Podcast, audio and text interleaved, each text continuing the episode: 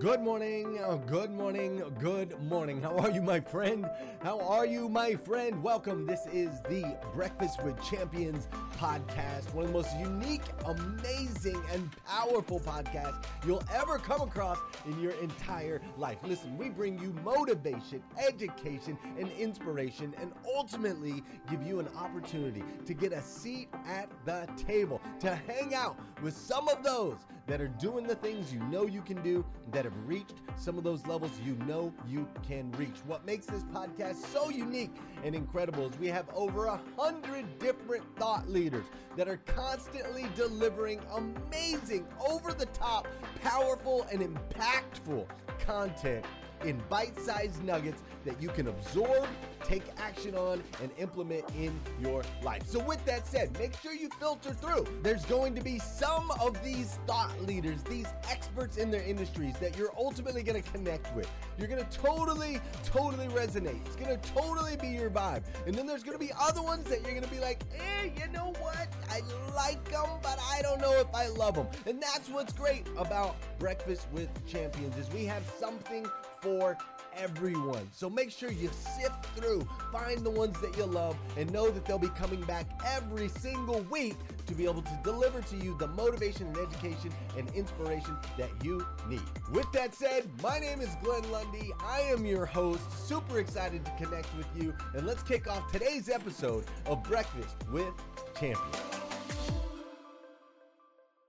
Today, I have uh, Burton Hughes. He is brand new uh, to Clubhouse. Um, and he's got a new book out. He's got an amazing story, and we're going to cut it up. But uh, I just want to thank everybody for being here today. If you would do me a favor, um, if you would go down and hit the plus sign, invite your friends and family and anybody in, I promise you, you're not going to want to miss this segment. Um, you know, Burton is a fantastic human being um, that has a lot to share. And I know there's going to be some lives changed today with hearing his story. So, Burton, you literally got on Clubhouse yesterday. I'm going to help you unmic and mic and, and teach you the ropes here. What, what's your initial impression, brother? What, what's your initial impression of, of Clubhouse? So, I've been hearing about Clubhouse quite a bit, and not saying that I'm one that's reluctant to change, but you know, to me, I was like, ah, it's just another social media platform. But after getting on, you know, it was it was two days ago, and I've jumped into a couple rooms and, and listened, and I think it's something that I really probably should have done sooner, but I'm glad to be here, and I really appreciate you guys allowing me to, you know, allow me to use your platform to, uh, you know, speak a few things on my mind.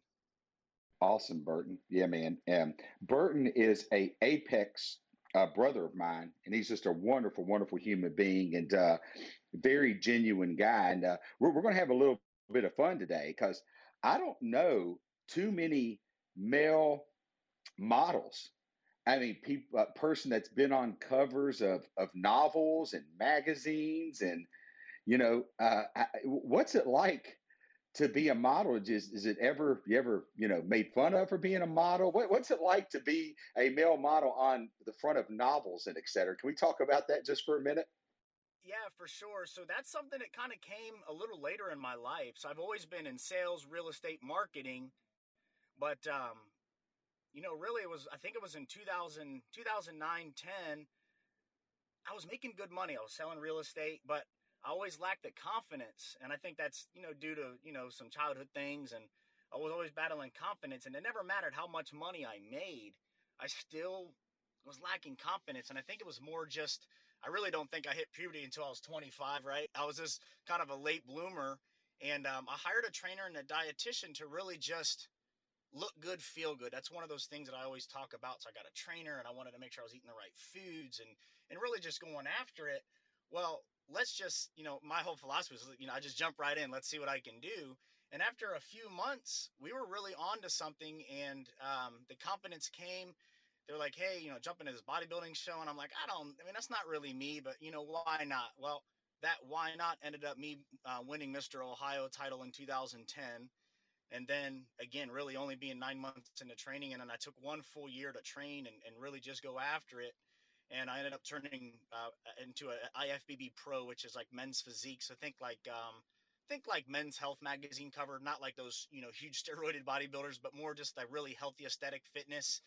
And um, i ended up winning nationals and turning pro. And then from there like I said, I was still active in real estate and consulting, but this whole other offshoot, you know, took off with the modeling. And next thing you know, I'm on hunt covers of hundreds and hundreds of romance novels. So I'm kind of like the modern day Fabio without the long hair, right? And then um, that turned into, you know, the fitness stuff and the swimwear shoots and traveling the world. I go to book signings. COVID was a little different last year, so a little less travel.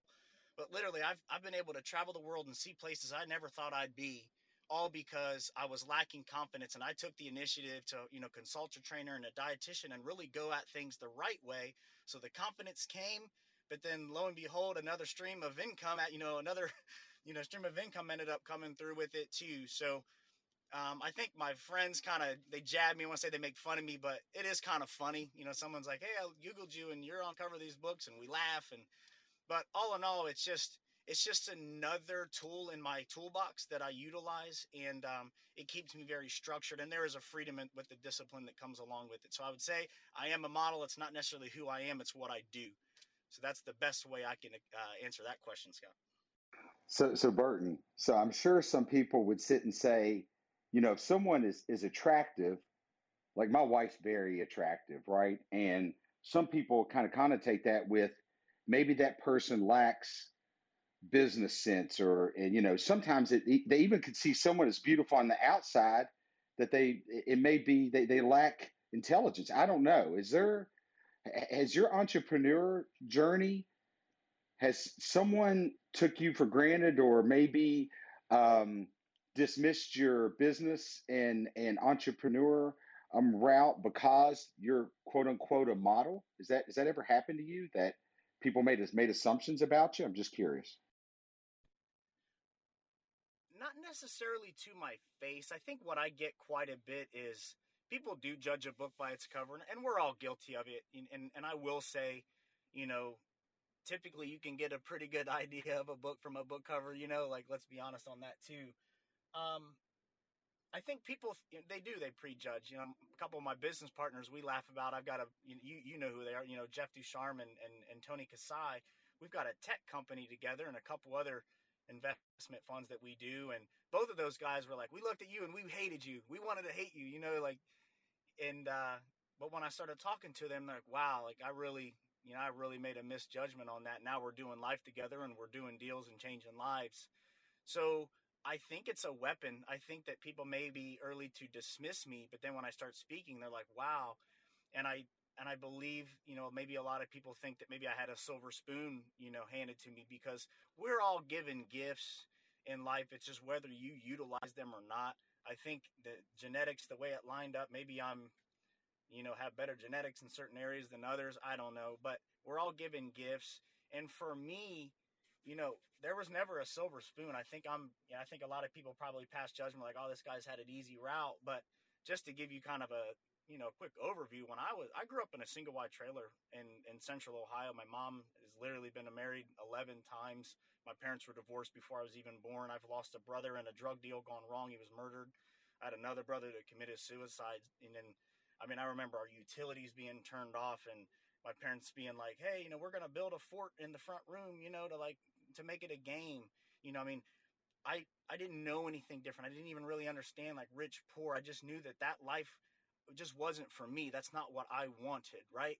I, I, I wanted different, but you know, when I was younger, I was always thinking big and I was always, I mean, I remember one day I cut up my newspaper or uh, my motocross magazines. I cut them up and I made them coll- like a collage and I glued them on construction paper. And I literally made these things and my, there wasn't a lot of supervision. And I remember going out into the neighborhood and literally knocking on people's doors trying to sell these motocross magazine collages and it seems silly but i was literally five years old i remember. It was like right when i started kindergarten and that was really my first product that i brought to the marketplace and to be honest i didn't sell any of the collages but i made a few dollars just because people love the entrepreneurial spirit and i was always thinking different i was always thinking big i was always making my bed i was always, i just i wanted better i just didn't know what it was it just never felt right and i think once i start speaking on these things and i can relate you know, a lot of the people that probably thought I was would be egocentric or or you know, you know, whatever, anything that people would prejudge me on based off of looks. I think once I start speaking and I really start speaking about how I live my life and my approach people are pleasantly surprised to and even admit that hey man we might have misjudged we might have made a, a wrong call on you in the beginning. Wait a minute wait a minute wait a minute. Your your mom was married 11 times. You had a brother that was killed in a drug deal another brother that overdosed is that right and you're from uh, a yes. uh, yeah. yeah you're you're from a, a trailer park in ohio man yes, knowing you know like i know you now that is an amazing amazing thing that you over overcame. How, how did you how did you do that? How did you start there? And I see, you know, a, a, a guy that's in very good shape, that drives nice cars, that's involved in multiple businesses, that everybody that mentions your name smiles and they just have such great things to say about you. I haven't found one person to say anything negative about you at all. They say you're a man of your word. You know, what you say is what you do. That, you know, that I, that I need to get more in proximity to you. And that's why I invited you here today.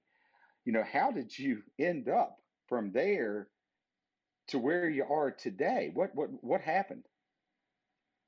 You know, it, that, that's a, that's a really loaded question, but um, I'm going to do my best to answer that. Like I said in the beginning, you know, we're all given gifts, and I feel like God gave me the gift of you know, like a dreamer mentality, you know, a mindset that was just different. It was innate. It's not something that was taught to me. Like I was literally born with a relentless, you know, I was asking questions and I was asking why. And, you know, I think I was different. And, and unfortunately, when you're younger and you're different, different scares people. And I talk about that a lot. I was getting thrown out of Sunday school. I was getting in trouble in school because it's not that I was defiant towards authority. I just always ask questions like, why? You know, a lot of times there's two different types of people there's how and why people right show me how to do it i didn't want to know how to do it because i always like to figure the things out on my own but why do i need to do this? But the thing is when you're young and you ask why immediately they're going to think you're defiant towards authority. And i was asking really i was breaking things down. I was asking questions that maybe i already knew the answer to but i was just analyzing the, the answers that these adults were giving me. And i was always told to sit down be quiet shut up not, not be seen. And you know, there's a certain point where, you know, a kid will do that. And unfortunately, you know, there was a lot of violence. My father was was pretty tough on us and you know, there was a time, you know, I think kind of in my early elementary, I just stopped asking questions. But then when you were the rambunctious kid and now you stop and you start asking questions and you go quiet, now they think you're there's something wrong with you. So they thought I was ADHD, right? And then I stopped talking. Now they're saying, well, there's you know, there's something wrong. He's depressed. So I couldn't win. But I always had this dreamer mindset. I always knew there was something bigger for me. But what was the vehicle that I needed to get on? And and and if you look at my my report cards when I was like in kindergarten, first and second grade, they were red all over it. You know, socializes too much, does you know, defiant towards authority, does not follow directions. I mean, literally, that was a 100%, you know, recipe for entrepreneur. I'm not a good employee, right? I got to do my own thing. So that's really where it came about. And you know, like I said, growing up in the trailer park, I didn't know like rich, poor. I really didn't know that. So I just always knew there was something more. I needed to go after it. And I remember there's one thing you were talking about the cars. I'm a big Lamborghini guy, and you know to think that one day, I mean, I've, I've now owned three, and we had Whoa. a picture of the 1989. We we had the 1989 Lamborghini Countach picture on the wall. And if some of you people in this room, if you don't know what car that is, I'm gonna tell you exactly which one it is. It's the one that uh, Leonardo DiCaprio crashed in The Wolf of Wall Street when he ate all those quaaludes. So, um, but anyway, that was the car that that was the car that we had on the wall. And I remember I was seven years old, and my brother he was you know a few years ahead of me, and I said one day we're gonna have that, we're gonna drive those, and we made a pact. And I think my brother was twelve, and I said one day we're gonna have those, and we like I think we like spit and shook on it, you know, like how brothers would do. And um, unfortunately, in, in 1994, my brother was was was dealing cocaine, and um, someone shot him. You know, and they they shot him, and he was killed. So when I got into my you know my mid 20s, um, I started you know becoming you know getting getting a little bit of success. I went and finally you know bought my first one was a Lamborghini Gallardo and um, again, another thing what people would, you know, pass judgment on, be like, oh, this guy, you know, he's he thinks he's cool and he's trying to be flashy and this and that. No, man, I just kept my promise with my brother, and, and when I saw the opportunity, I fulfilled that promise that we made all those years ago. So, you know, again, my whole life is there's nothing has come easy. There's always been adversity, and not that my life is any different than others, but I'll tell you this story real quick. Am I doing okay on time? You're, buddy, we've got all the way till okay. noon, and I'd like to leave some time for. We typically leave about 10 or 15 minutes Question for and questions answers. and answers. So people that are up on stage with us. So we're we're at the top right now, and and then there's moderators, and we'll go and allow you know okay. it's just whoever wants to ask questions. I know in the back channel, they the, the the moderators have found a few pictures of you, so they're sharing on the back channel. So I think Laura Wild and a few and a few people want to ask you some questions. I'm sure about how do you yes, get sir. those abs and stuff like that. Isn't that right, Laura? Well, let me let me speak. I just want to tell just a quick story because here's the deal. Not my story's any different than others, but I just I think I need to tell this just to give some of the, you know, the listeners just a kind of frame of reference. So here's a perfect example of, you know, trials and tribulations when I was young. So with with my mom being married these different times, my mom, I got my work ethic from my mom. My mom had three jobs and not all three jobs the same day, but like this would be a typical day for my mom. She would wake up, she'd have to be at work. You know, she worked at an electric company, you know, taking calls. So she worked there from like, I don't know, 7 a.m to 5 p.m. and then she would come home, you know, a little bit in the afternoon, and then she would go bartend um, from 8:30, 9 o'clock to 2:30, 3 o'clock in the morning, which left my older brother, the one that I was talking about, you know, with the drug dealing, to really raise my sister and I. And um, there was a lot of violence. I mean, there was, I mean, there were a lot of people coming to the house. My mom, I don't think she was completely aware, but I think a lot of times she was just so busy that she really wasn't thinking about what was going on when you got all these youngsters in a house, you know, really with no adult supervision. So there's a lot of people coming and, and coming and going from the house. And again, I was 10 or 11. So I had an idea, but I didn't want to really believe what, you know, but then I found out, yeah, he's selling cocaine out of our house. And there was a, I was really stressed out. I literally had to take AcipHex. I was, I had chronic ulcers in my intestines from worry and stress. Um, so I, I was literally, I had ulcers, so my stomach would have hurt. And I remember being like, my stomach hurts. And my dad being like, there's nothing wrong with you. Like, you're a hypochondriac. And I'm like, something's really wrong. And I got a really high pain tolerance to this day because, you know, there'd be things like really wrong with me, but no one would, you know, would take me to the doctor and things like that. That's another story. But anyway, I remember one evening we were sitting in the front room of the house. My mom was laying on the couch, you know, just getting a little bit of rest in before um, she was going to go to her work. And uh, I remember there was a drive-by shooting. There was uh, unbelievable. Six bullets ripped through the front door. One, you know, few through the front door. Two kicked off the kick plate of the door, and it was just, it would happen so fast. And I was, I was really scared. And my mom popped up, and we popped up, and one of the bullets went through the couch so my mom was laying on the couch in front of the door, and one of the bullets entered the couch about eight inches below where she was laying. So if it would have been eight inches higher, it would have gone through the top of her head, and she would have been killed. You know, and the funny thing about it is, is as awful as that was, we never talked about it. I just remember a couple days later, we got a new front door. No one ever talked about it like it happened, but nothing was ever really discussed. And again, like I told you, I had a lot of stress and and I was I was in school and this was fifth grade for me just to give you an idea. You know, a fifth grader shouldn't have ulcers. A fifth grader shouldn't have really those type of worries on his heart and on his mind when I should be focusing on playing football and just being a kid. But I didn't have that, unfortunately. So month, you know, Friday rolls around and we had this long division test. I'll never forget it, Miss Daniels.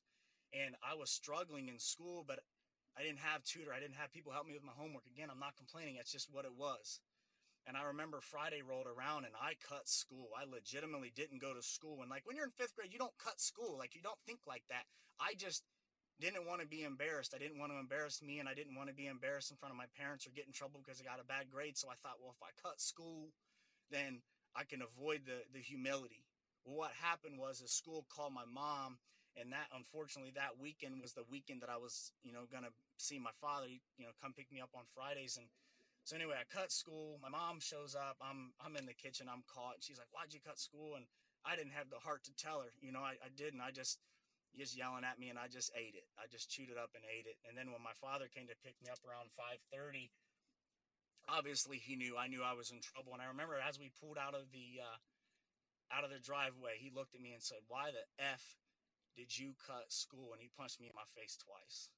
And I was humiliated. I was, he destroyed me because I couldn't tell him that we had a drive by shooting earlier that week because then they would take me from my mom and I didn't want anyone to get in trouble. You know, so I ate those fists and I, I it destroyed me because I had to I literally had to eat those fists, but I had to eat them physically and mentally because I didn't, I had to keep it a secret. I couldn't tell him why. I just said, yes, sir, it won't happen again. So when I was choking on that blood in my mouth and those tears that were running down my face, I kept it a secret and I kept it a secret for 25 years. And it wasn't until I started writing my book, Align Your Empire, this past year that I finally told him and I showed him the pictures of the couch with the bullet holes in it. And he said, Oh my God. And I finally told him, like, hey, this happened. You know, what the crazy part about it is, is he got in my face again just this past year and said it was your fault. It was your fault. I didn't know. So the thing is, is along this way of growing up, I'm a father today. I've got three daughters, five, two, and one, and I'm an amazing father. And I'm an amazing father because I know how to be a father because I learned how to not be a father. So I show up.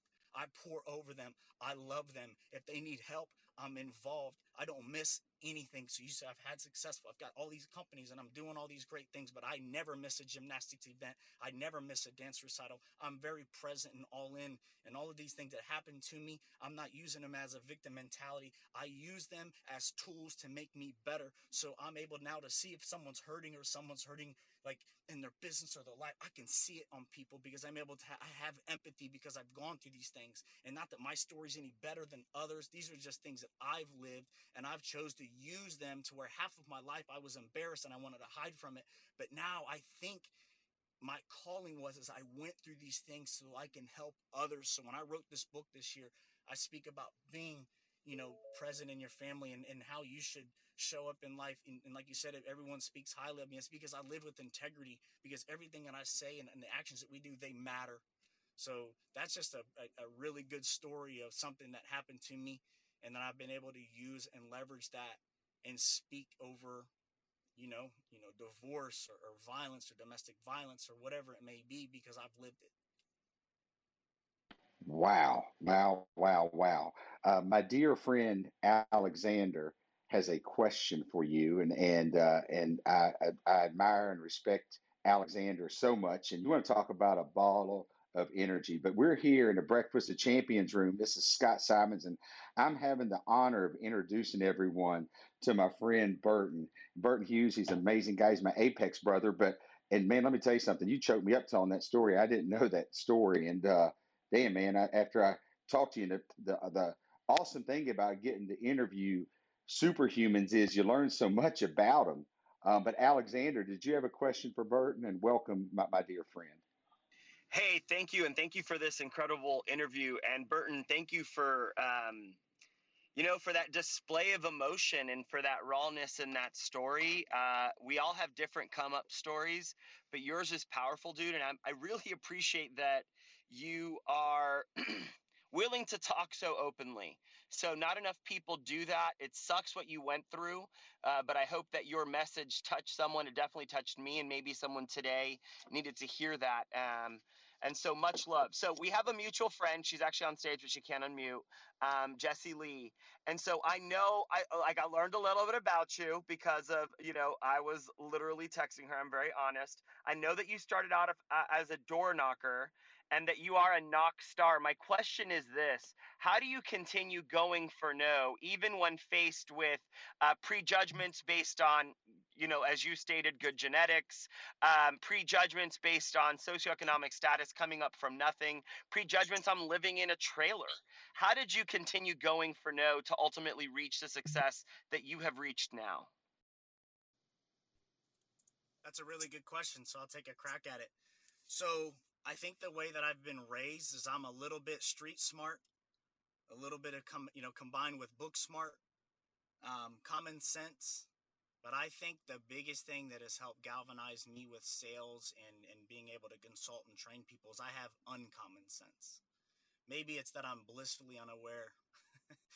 so when we're out and we're training and we're knocking doors, and we have a roofing and contracting solar company here in Dallas, Texas, and um, I think the biggest thing is is we bring a white collar approach to a blue collar industry.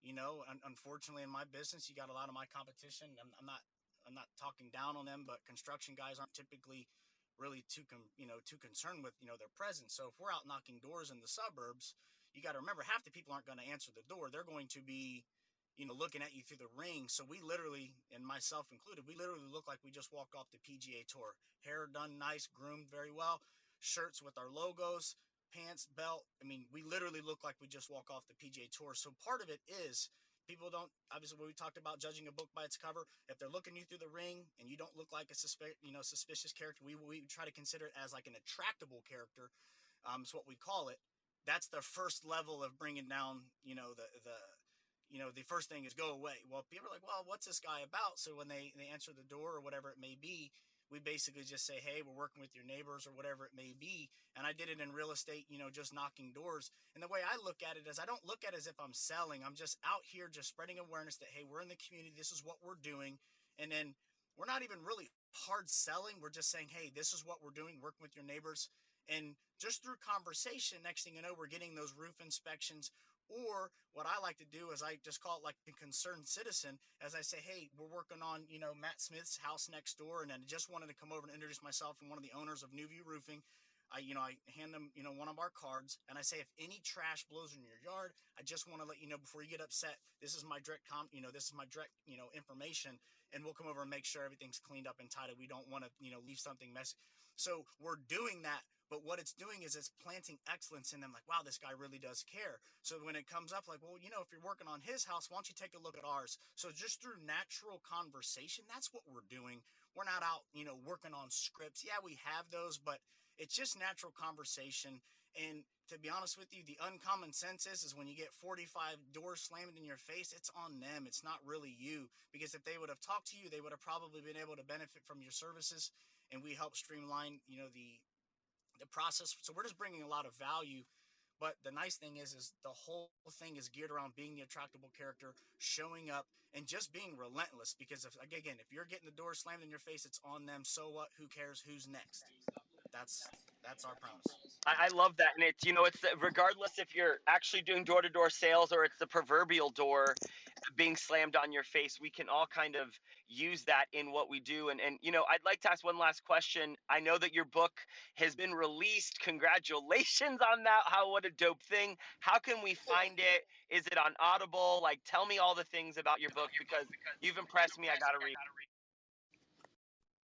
Yeah, so Align Your Empire dropped on Monday. Um, we we're kind of doing in stages. So the book is released. Uh, paperbacks and hardcover books uh, start dropping uh, next week on the 21st. The ebook dropped this week. And then the Audible, I think, is coming up in 10 days. So we kind of staggered them on purpose. Um, in life, there's challenges. I want to speak to some of the people on this call. Things happen to you, or things happen because of you. And I think when you start stepping out and becoming your true self, the forces of average are going to come after you. And what I mean by that is we uploaded the audio, audio or the um, the ebook this week, and for some unknown reason, there was a glitch in the formatting, and the book literally uploaded incorrectly. I'm talking missed chapters and all this stuff, and it's not our fault. And I could have chosen to be super upset and, and scream and blow up, but I had already planned for like things are going to happen. And the laws of average is what we call it when things trying to pull you down, but it's about your mindset. So even with the glitches, Amazon's getting it worked out right now. But I'm I'm I'm humbled to say the book went number one in five different categories. Um, the amount of feedback that I've received from this book has been truly incredible. And the book was it's called Align Your Empire. And what that is is I went right after people like I, the, the most common question I always get is how do you do all of these things? Like how do you choose like what's your work life balance look like? And i said look work life balance is a myth guys. It's setting yourself up for failure because if you're trying to grow your business how are you going to grow your social network? Or or if you're trying to you know start a family but then you're just going to be pulled in all these directions. So i identified six key areas in life your mindset faith family your fitness your finances your network and how we can get all those pointed in the right direction so that synergistically everything's working together and you can move freer because you're not going to be pulled in all these different directions. You get everything pointed in the right direction and there's a freeing concept. So as I'm building my business, I'm raising my daughters and I'm present. And the relationships that I get from the networking, from the car groups, and, and like we were talking about with Apex, then I'm now I'm on this call, you know, speaking to people that I would have never met. So it's all of these things all work congruently. I think where most people are having to choose you know, it's or, you know, this or that. No, me, I'm like, and what can we do? Not spreading yourself thin, but it's how can we do more by basically stacking and putting everything together and getting it pointing in the right direction. Align your empire is what I call it. It's using the six key assets, you know, to ignite your life. And last year during COVID, when all these businesses were, you know, closing down and people were freaking out, I was literally doing cardio in the morning. I got hit with a proverbial lightning bolt, and it, there was this amount of clarity. So I went home, I wrote an outline, sent it to my publicist, and next thing you know, um, I got a book deal from it because what I'm speaking on is not necessarily revolutionary, but what I think it is is the way that I packaged it together. It's an easy read, but it's hard to accept but I think that I was able to, you know, bring this in a really nice cohesive package to where if you're struggling in those different areas, you're able to come back in the book and touch up because I don't think this is going to be a one and done book, and that's also why we created an app. So again, align your empire. You can find it on um, on Amazon. You can also go to my website, which is www.burtonhughesofficial.com. And again, you can download it. We've got hard copies, paperback, audibles coming soon. So hopefully that answered all your questions. Yes, brother, you rock. Thank you so much for everything. Appreciate you. Great interview, Scott. Much love. Hey, Alexander, thank you so much, man. I love your energy. As soon as I hear your voice, it just makes me take it up a notch or two. So we're here talking to my dear friend, my Apex brother. He's one of our he's one of our coaches. He's one of our one of our leaders, and he's became a good friend. And uh, you know, we have a bunch of entrepreneurs in this group called Apex, and it's Ryan Stewman is the founder, and I had Stewman on week, and I just put a little survey out there in our group and said, "Who do I need to get on?" They're like, "Oh, it's easy. You need to get Burton on. You need to get Burton Hughes on." I was like, "Okay, cool." So I reached out, and Burton's like, "Hey, man, I'm not on it, but you know, I've heard great things about you too, brother, and you know, we both have positive energy, and let, us roll." So he agreed to come on, and then um, you know, Breakfast of Champions was was not you know gave me a segment at 11 o'clock on Friday, so I can introduce these superhumans that I meet that have enriched my life that can share a story and can enrich your life. So we're here talking to Burton, and his book just came out, which we just got through talking about. And Burton, for the people, there's a lot of people that would like to write a book. I mean, I've I've talked about it, and I know my Apex family is going to put a, you know a bunch of pressure on me to where I'm going to do it. I'm committing to doing it. I'm going to do it. Take us through just briefly what the process was like to write the book. How much of a pain in the butt was it? Was it fairly easy? What what process did you use to write this book? And you can you know be fairly brief in it because your story is is why we're all here and and how you can help serve this community. But what was that process like? First and foremost, you need to get over the imposter syndrome. And if people in here aren't familiar with that, is it's the doubt and it's the no one would want to read a book about me or why would anyone be interested? I don't have a story or whatever it may be. I only have 150 followers or i only have 250000 followers. Whatever it may be you have a story.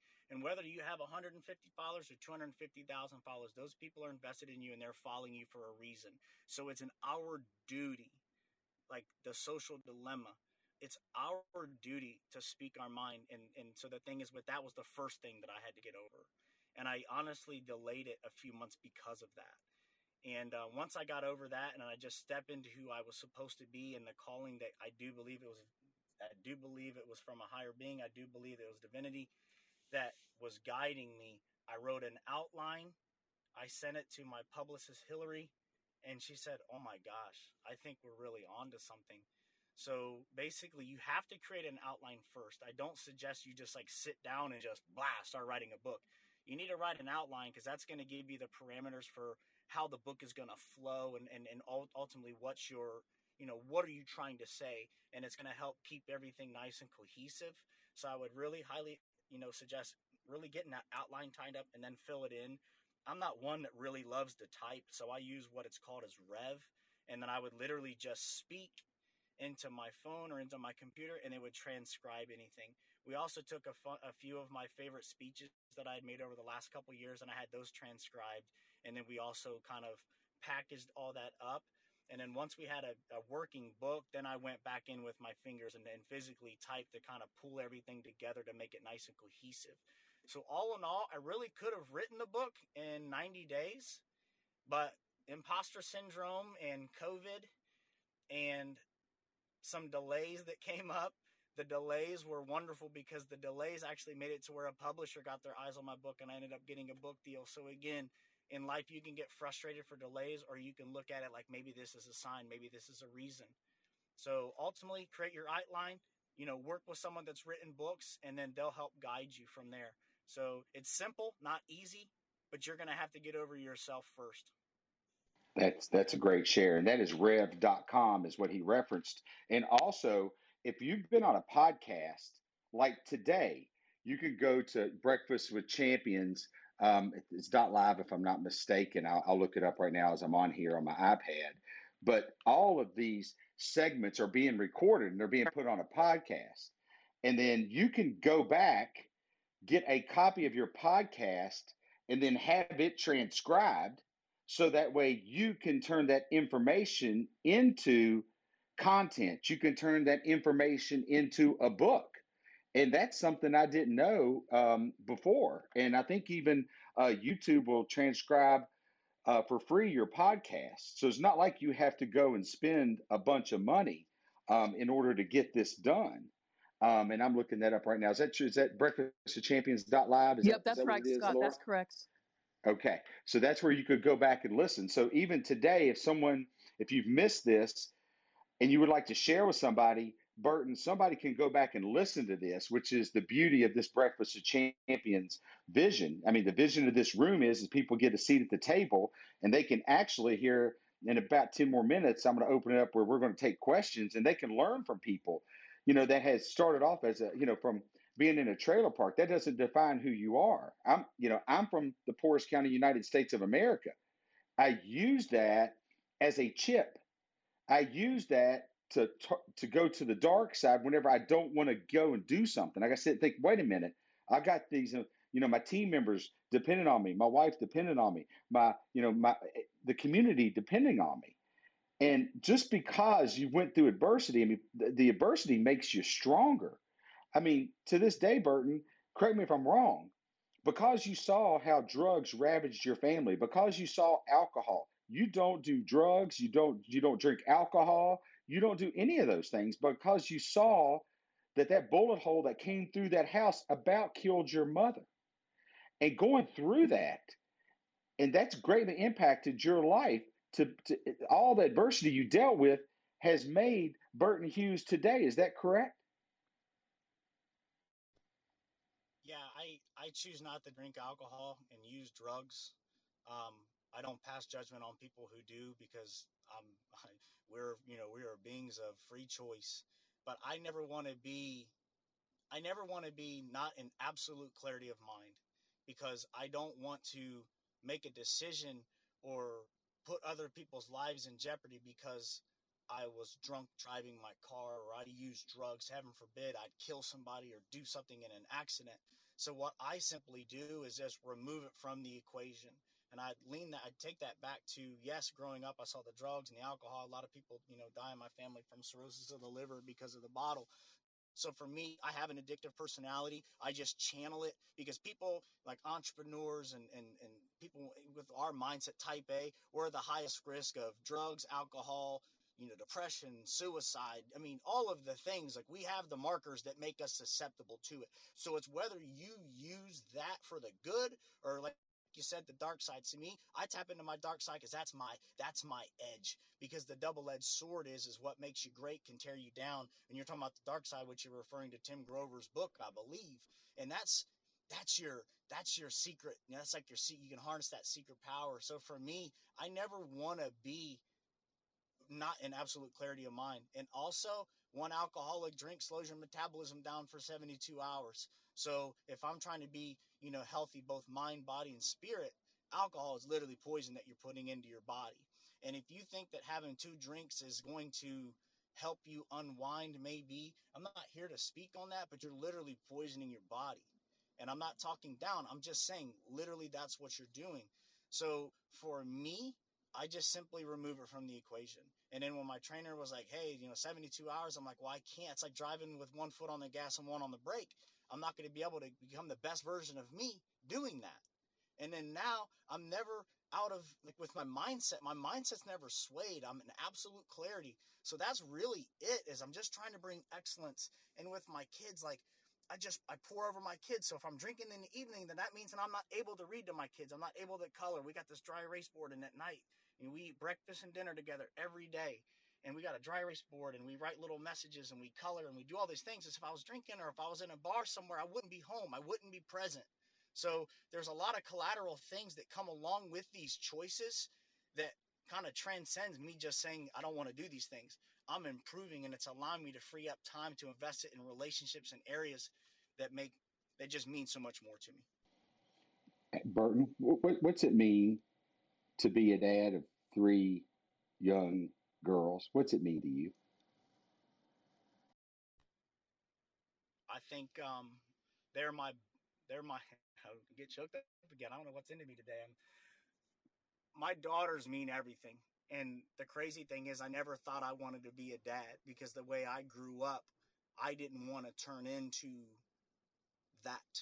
And I didn't want to be mean to my kids. And I didn't want to, I didn't know if it was just something that would happen or if I was predisposed to. I didn't know. So I always ran from the relationships. I didn't want to have kids. And when my brother Danny's the good son, he had three daughters, and I watched how they interacted with him. And that's when, you know, like that that switch kind of flipped in my head. So with my daughters, I literally pour over them. I'm not like a helicopter dad. You know, I'm not like too. I'm not like you know overbearing, but with my kids is like I read to them and I love on them and I tell them I love them and I tell how much I'm proud of them and I'm involved and if they're hurting I hold them. I mean I just to be a dad for me is a blessing and I never thought I, wanted that. So with me, like I'm just super present. I never wanted to be like the super successful guy that doesn't see his kids because you hear that, and I speak on that quite a bit. At what cost? For me, I don't make the decision to to work more and then not see my kids. To me, I got them invested and I make since I am self-employed, I make my schedule. I dictate. I'm on offense with my schedule so I can invest the time so I can go to the gymnastic events, so that I can go to the dance recitals. Even though there might be a big deal that I need to close, I will schedule it around my kids because I'm not going to miss. I'm not going to be on my deathbed down the road and be like, "Man, I wish I would have had more time because I'm doing it all now. I'm not I'm not doing the delayed gratification. I'm not blowing my family off so that when they're 15, I can be like, hey, daddy's home. I think we can have it now. It's not either or, it's and. I want to make a ton of money. I want to be able to grow these companies. I want to be able to tithe at church. I want to be able to spend time with my kids. And it all ties back to success. Because if you're, you're, you're like I said, with me raising my kids, I'm happier. I, am able to see the fruits of my labor. My kids are in private school. I'm putting them in, in scenarios that I didn't have growing up. So I'm showing up in their lives, and the relationship between the father and the daughters is critical. I wrote a I read a book last year called Strong Fathers, Strong Daughters. And man, you know, as men, we need to really step up because unfortunately, guys, we're not showing up at the house and we're not raising our kids and we're not staying involved. And with that, the girls are like in the book, it talks about eating disorders and bad relationships and the things because, you know, like dad issues. Those are certain things that moms can't do so as a man, that role that we play, it's huge. So I never take that for granted. And I'm very present. And I'm very aware. I just pour over my babies because I know I knew how I grew up. That's not the type of father I was going to be. Man, I tell you what, Bert, I, I, love, I love your passion, brother. I love your passion. And, uh, you know, I'm just so thankful that you agreed to do this interview so I can introduce you to my from my family and my friends here in this room. And talking about family and friends, we got some powerhouses up here. And we got Boss Lee, we got Jesse Lee Ward. I know who you know who Jesse Lee is, but she is on here and Jesse's Jesse would like girl. to I, was, I saw her on Yeah, Jesse's my girl. I love her. We we were together on Monday night at the baseball game and I just think the world of her. Well, I think the world of you, Burton Hughes. I loved hearing more about you. Obviously, I knew most of your story, but you're so awesome, and I love how much you love your babies. I can vouch for him, by the way. So if anyone's like, don't this man sounds too good to be true. Like, it's all real. It's all true. What's going on, guys? I'm excited to be here. I know I'm like never on Clubhouse anymore, but Alexander's my dude. He texted me. I said, all right, I'll see if I can get some value this morning. So I'm excited to be here. Yeah, thank you so much for coming. And uh, if you would like to ask anybody up here a question, you know, we've got just, you know, at this breakfast table, we've got a bunch of superhumans that I admire and respect. Just send me a message in the back channel. Um, we're going to take the next, you know, few minutes or so, and we, Burton, we so appreciate your time and everybody else that showed up here. Uh, but if you'd like to ask a question, just send me a message, a direct message, and we'll uh, we'll ask that question. Um, until then, up top, you can uh, just flash your mics if you've got a specific question for Burton, and I'll I'll work my way down. Uh, let's see here. Do I see a mic flash? Uh, go ahead, uh, Dr. Janie. Go right ahead. Hi, Scott, and thanks, Bert. This is just an amazing interview. And first, I just want to say I appreciate you sharing your story with us. To me, you embody what healing looks like and acknowledging that little boy that was inside of you and all the different things that you experienced and becoming the man that that little boy needed and changing your family legacy by being a different parent. So, my question to you is for those men or women that are listening and they're struggling with their childhood or their wounds and they're that adult that's still holding that anger and they haven't learned how to channel it to make it themselves and their family. I mean, what would be your advice to someone who's listening that resonates to parts of your story and they want to change their life? They want to be that legacy builder and change their pattern. This is Dr. Janie. That's a great question. Um, so for me, I ran from it. I was embarrassed. So for most of my 20s, I started getting the success, but it was a it was more of a negative. In my mind, I had to step on you to get mine so when I was in the real estate office, I would literally close my door because I didn't want.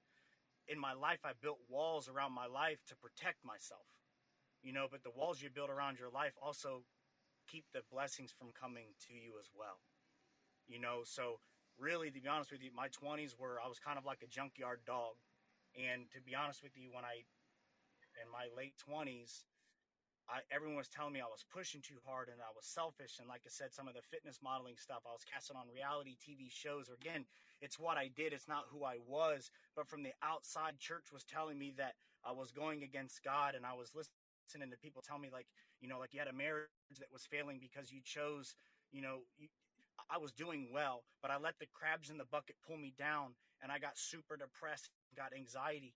And unfortunately in 2012, I overdosed. I, I, I wasn't even having a bad day. I was I was kind of indifferent, and I ate 29 Ativan because the doctors told me I had anxiety. So I took these pills. So anyway, one day I wasn't even having a bad day. I overdosed on 29 Ativan. Eight's supposed to kill you. If eight doesn't kill you, you're basically a mental vegetable. I don't know the PC way of saying that, but you're basically rendered you know, in, in, incapacitated really the rest of your life. But again, I think this is one of those things. I woke up from a coma from five days later and I lived and I didn't have any permanent, you know, damage or anything like that by the grace of God. So once I had that, I knew I lived for a reason and I had a message and I declared what I want. I wasn't going to let the outside world dictate who I was. I had to get real with myself. I had to look at myself in the mirror and say, I'm proud of you. You are different. Different scares people. But just because you're different and you're pushing in these areas and it's going against what everyone else has done, that's a gift. And once you basically once you acknowledge your gifts and you pour into yourself because you can't pour from an empty cup you have to make sure that you or yourself are fulfilled. All the other distractions and people tell me that I was doing these things wrongs or whatever. Once I declared what I want and I stepped into who I was supposed to be everyone said I changed but I didn't change. I just became the person I was supposed to be and I want people to hear that because if you're struggling right now, are you struggling because you're not living up to the person you're supposed to be? Are you are you painting yourself into a box that others think you should be? Because I think a lot of us get caught in that. Once you become who your your authentic self and you step into your highest best use, that's when you're going to be free and unencumbered of the stress and the anxiety and the depression because you're going to be you because and for me i wasn't depressed i didn't have what you call anxiety it was situational it wasn't something that I was battling from a chemical imbalance. I just wasn't living up to the person that I was supposed to be. So hopefully that answered your question, and I really appreciate. That was a great question. Yeah, Burton, thank you so much for sharing.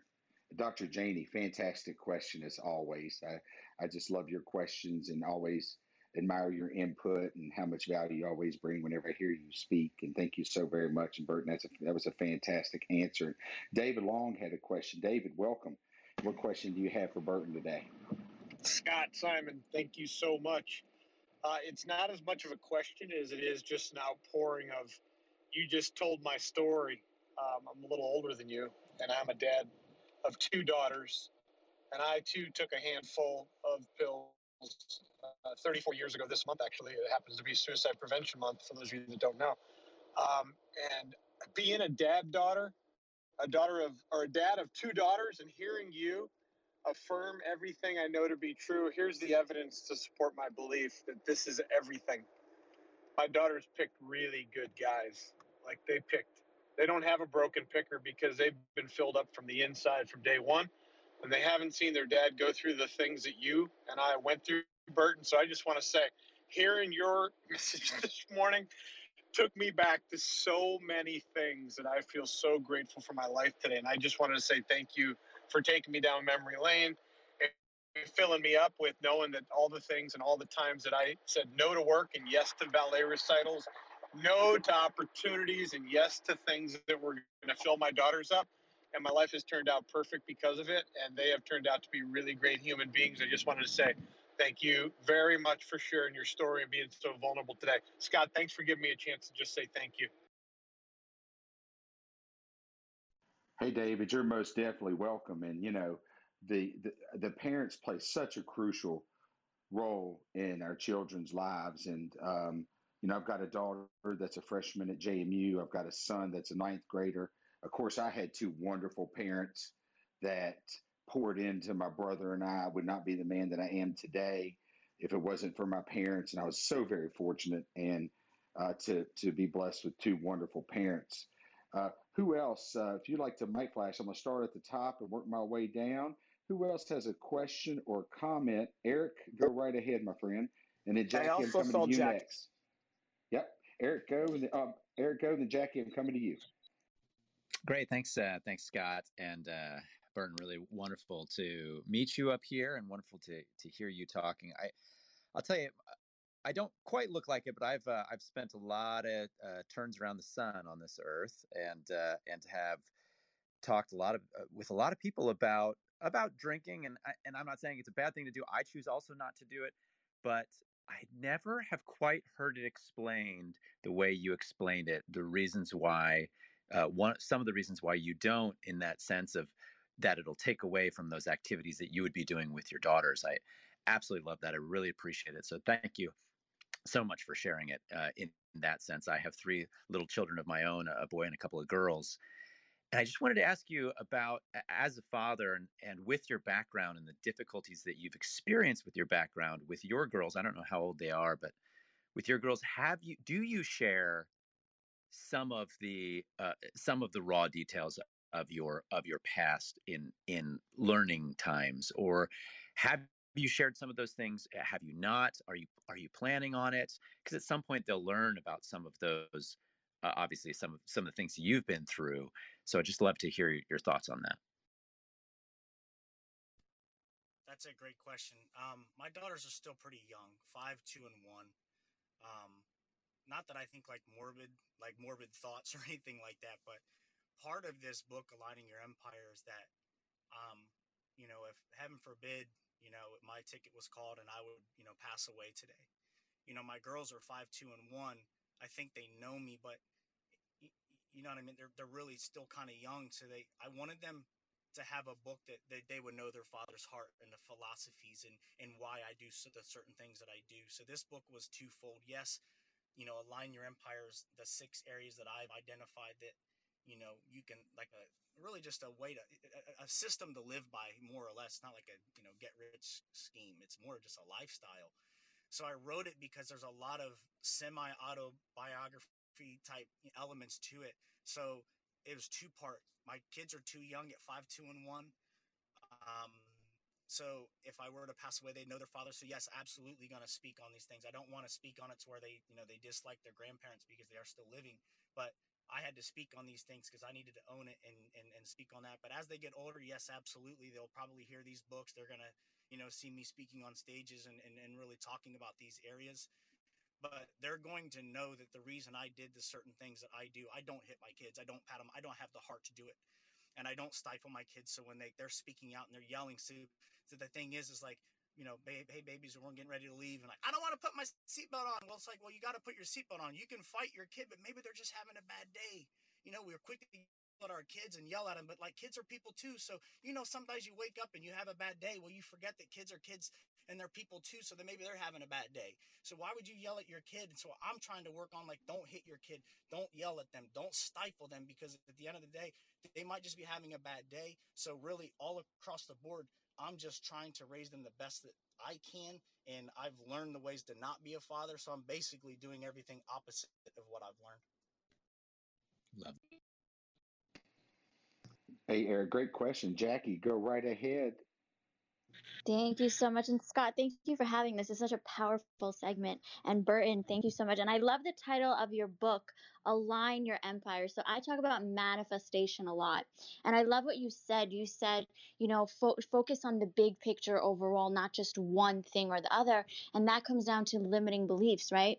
So would you say, because I know mindset is very big in manifestation, right? But would you say it's also energy and frequency that follow? Because when the con- contrast comes into our life, if the belief and the energy is bigger than the contrast, that's what keeps us going and that's what brings everything the bigger picture. So would you say in the moments of um, maybe your struggles your belief not only in your mindset but in your energy was just as powerful?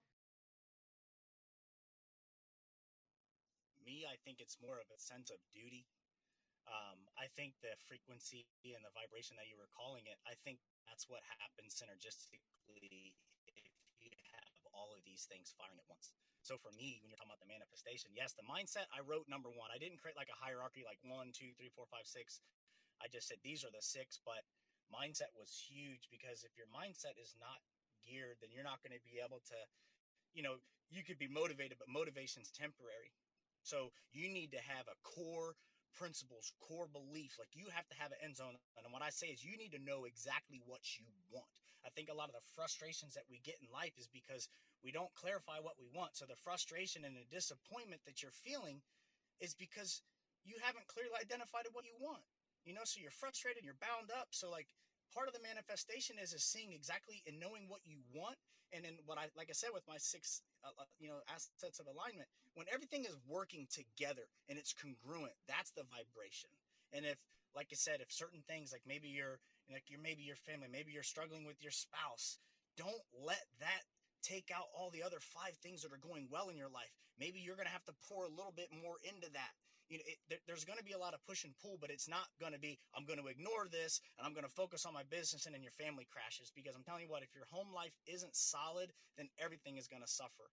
So hopefully I'm answering your question, but mindset is absolutely crucial because that's going to allow you to have the good and the bad days. And I call it metaphorically like putting out fires because in, in anything, the forces of average are going to come after you. And that's one thing that I really learned learning about in Apex is bad things are going to happen. It's, it's, life's going to happen, right? Things happen to you, or things don't happen to you, they happen because of you. So it's our duty to make sure that you're quarterbacking and you're on offense with your life and you're not just in reaction mode at all times. I love that. Thank you so much. Yes, and we have Christina. You have a question for Burton? Go right ahead. Hi. Yes, thank you, Scott, and thank you, Burton, for opening up to us this morning. Um, I I have a nonprofit that um, provides assistance uh, mentoring to the youth. And I have a male that's in the nonprofit that um, basically opened up to me and uh, told me told me a lot of a lot of stuff that happened to him as he was growing up. Um, and a lot of it a lot of it were verbal abuse and physical abuse, and um, kind of what you went through with your dad. But it happened not only with his dad, but with his mom as well. And so um, I've offered to get him help As a matter of fact, I have a psychologist as a mentor within the nonprofit, but he doesn't want to talk to anyone. So, what advice would you give to me to to um to let to tell him? I've been through all those channels, um, and I myself, I don't, I don't, I basically, I'm, I, I, I mentor young um, inner city youth. Um, I use fitness as the vehicle to kind of put my foot in the door with them because a lot of these kids are juvenile delinquents. Maybe they're one step from, you know, really going, you know, going to jail. So I'm meeting with their principals. I'm meeting with their teachers before they call and they actually get in trouble trouble. They call me in and i help mediate it. So i'm using fitness as a way to get in there and foster those relationships. So i love what you're doing. Now i'll speak on my own. For him he's not going to want to speak to a psychologist or a psychiatrist. That's just not going to be it. Someone like him needs to be around someone that I would love to help if there's any way. Someone like him needs to be around someone who's successful, that has lived it, that's not going to be like talk from a doctor standpoint. He needs to be around like an entrepreneur, someone that has experienced the life that he has because he's not going to resonate because I never I tried to go to a psychologist and honestly I just I did lip service and I got through it and it never really worked. So he needs to be around people that he wants to be like or or wants to emulate. He needs to be around like self-made people that went through those life experiences. He's going to resonate that with that a 100% better than you trying to put him with a psychiatrist. I just know because I've, I'm from the inner city and I know what it's like. And, and that's the best advice I could give you is you need to get him around someone that's successful, that's lived the life and has made something of himself so it can give him an idea of what he can be and, and really probably who he can grow into be. Thank you so much. Can I reach out to you um, in the back channels? Um, reach out to me via Instagram, please. Thank you so much. I so, appreciate it. Can Scott, can you type that in, brother? Yeah, yeah, absolutely. It's uh, it should be linked make, make to sure your. My, uh, yeah. Yep, I sure will. I sure oh, yeah, will. It's linked on my profile. Just reach out to me to uh, Instagram, and I will definitely, I'll definitely help. I would love that. Thank you. Well, Bert, well, Burton, on behalf of you know the Breakfast of Champions room and uh, for this segment and this show, man, I asked you to come on here short notice. I knew you would bring tremendous value. I knew you would make an impact. I knew that you would serve. I learned a lot about you today that just makes me admire and respect you even more. And I look forward to our friendship growing. But can you tell people here how they could connect with you? First of all, if everybody would go up and just touch his face and go and follow Burton and then turn on the bell notification. That way, when he does come back on, which I'm gonna I'm gonna convince him to come back on at some point um, and join us here. But anyway, um, if you would go up and follow Burton, and also if you would connect with him across the platforms. But Burton, uh, what is your website, and how can these people connect with you, my friend? Because I'm sure there's a lot of people that would love to connect with you. And uh, and man, thank you so much, brother. I, pr- I appreciate you. I really appreciate you having me on. Um, so we have our website. It's www.burtonhughesofficial.com. It's also linked to my, you know, my my page here. Instagram, I'm very active on. And really, the biggest thing, guys, is I just really appreciate the opportunity to speak. Um, I know there's a lot of people that have gone through, you know, a lot of the things that I have, and I think I've been given a gift to speak on that, and I've had some pretty cool experiences. But the book, Align Your Empire, I'm just going to plug it one more time. It's a combination of how I approach my life, and if maybe one person will read the book and it helps them, I don't care how much money I make from it. It was literally like it was bigger than me. And you got to remember this: the wake is always bigger than the boat. So for me, this was more of how can I help? How can I serve? Because I have been blessed in life. So again, align your empire. It's on Amazon. You can order the ebook. There's a formatting th- weird thing going on right now, but Amazon promised that they would get that you know fixed. So if you download it, there'll be a like a follow up to it. But the paperback and the hardcover books will be available next week, and then the Audible trickles out the week following. So I really appreciate you know you know, just really the follow. If you buy a book, great. If not, I, am just looking forward to connecting with everybody that you know was on the call today. Thank you so much. Yeah, if everybody would just unmute and give uh, Burton a big round of applause and thanks and thank him for coming on at such short notice and know that. Thank you, thank you, thank you, thank you. You're amazing. We appreciate you, brother. Appreciate you. Thank you for joining us on Breakfast with Champions. If you want to catch the live version, you can follow us on Clubhouse and listen from 5 a.m. to 11 a.m. Eastern Time, Monday through Friday, Saturday 6 to noon, and Sundays with our 111 Sunday service. Make sure you're keeping up with Breakfast with Champions and getting yourself a seat at the table.